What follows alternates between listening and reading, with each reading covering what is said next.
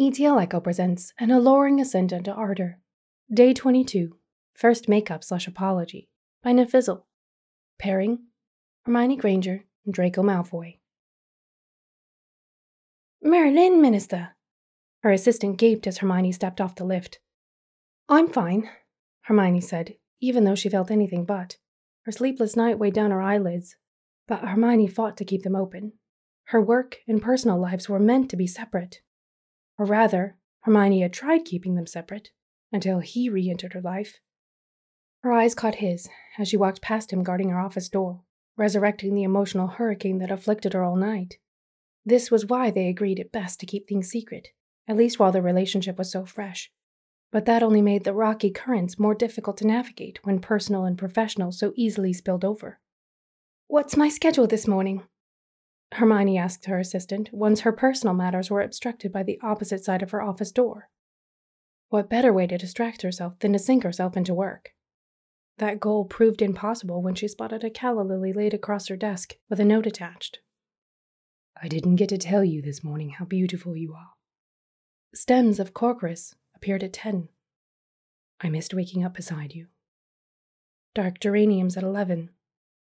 I was a complete ass and hate that I made you feel that way. Gillyflowers, bluebells, heliotropes, sunflowers, raspberry blossoms. The final delivery arrived just shy of seven, after everyone else had gone for the day. I'll reiterate how sorry I am, a hundred more times if that's what it takes. Draco said from the door frame. In his hands was a bundle of hyacinths and a book titled Victorian Era Language of Flowers. Hermione flipped through the book as her medley bouquet took on new meaning beauty, longing, melancholy, affection, constancy, devotion, adoration, remorse, and several stems of regret. I already owe you a lifetime of apologies for what I did as a child, Draco said once Hermione closed the book. The last thing I want to do is cause you more strife. If it'd be easier for me to resign my post. No, Hermione quickly cut him off. I don't trust anyone to protect me as much as I trust you. Relief overtook him, but Hermione wasn't finished. She glanced at the flowers thriving in the aftermath of her internal rainpour, and plucked a gillyflower and a sprig of heliotrope from the bouquet.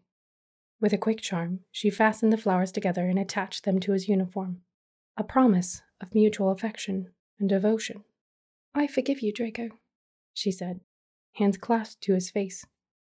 It was our first fight, the first of many if we intend to maintain the relationship between two stubborn people. It doesn't change how I feel about you. Draco cracked a smile, and Hermione relished how that single change in his features would erase all the turbulence she'd felt only a handful of hours earlier. In the long run, an inconsequential disagreement didn't matter in the face of mutual affection, devotion, and continued commitment. ETL Echo, echoing tales of enemies to lovers.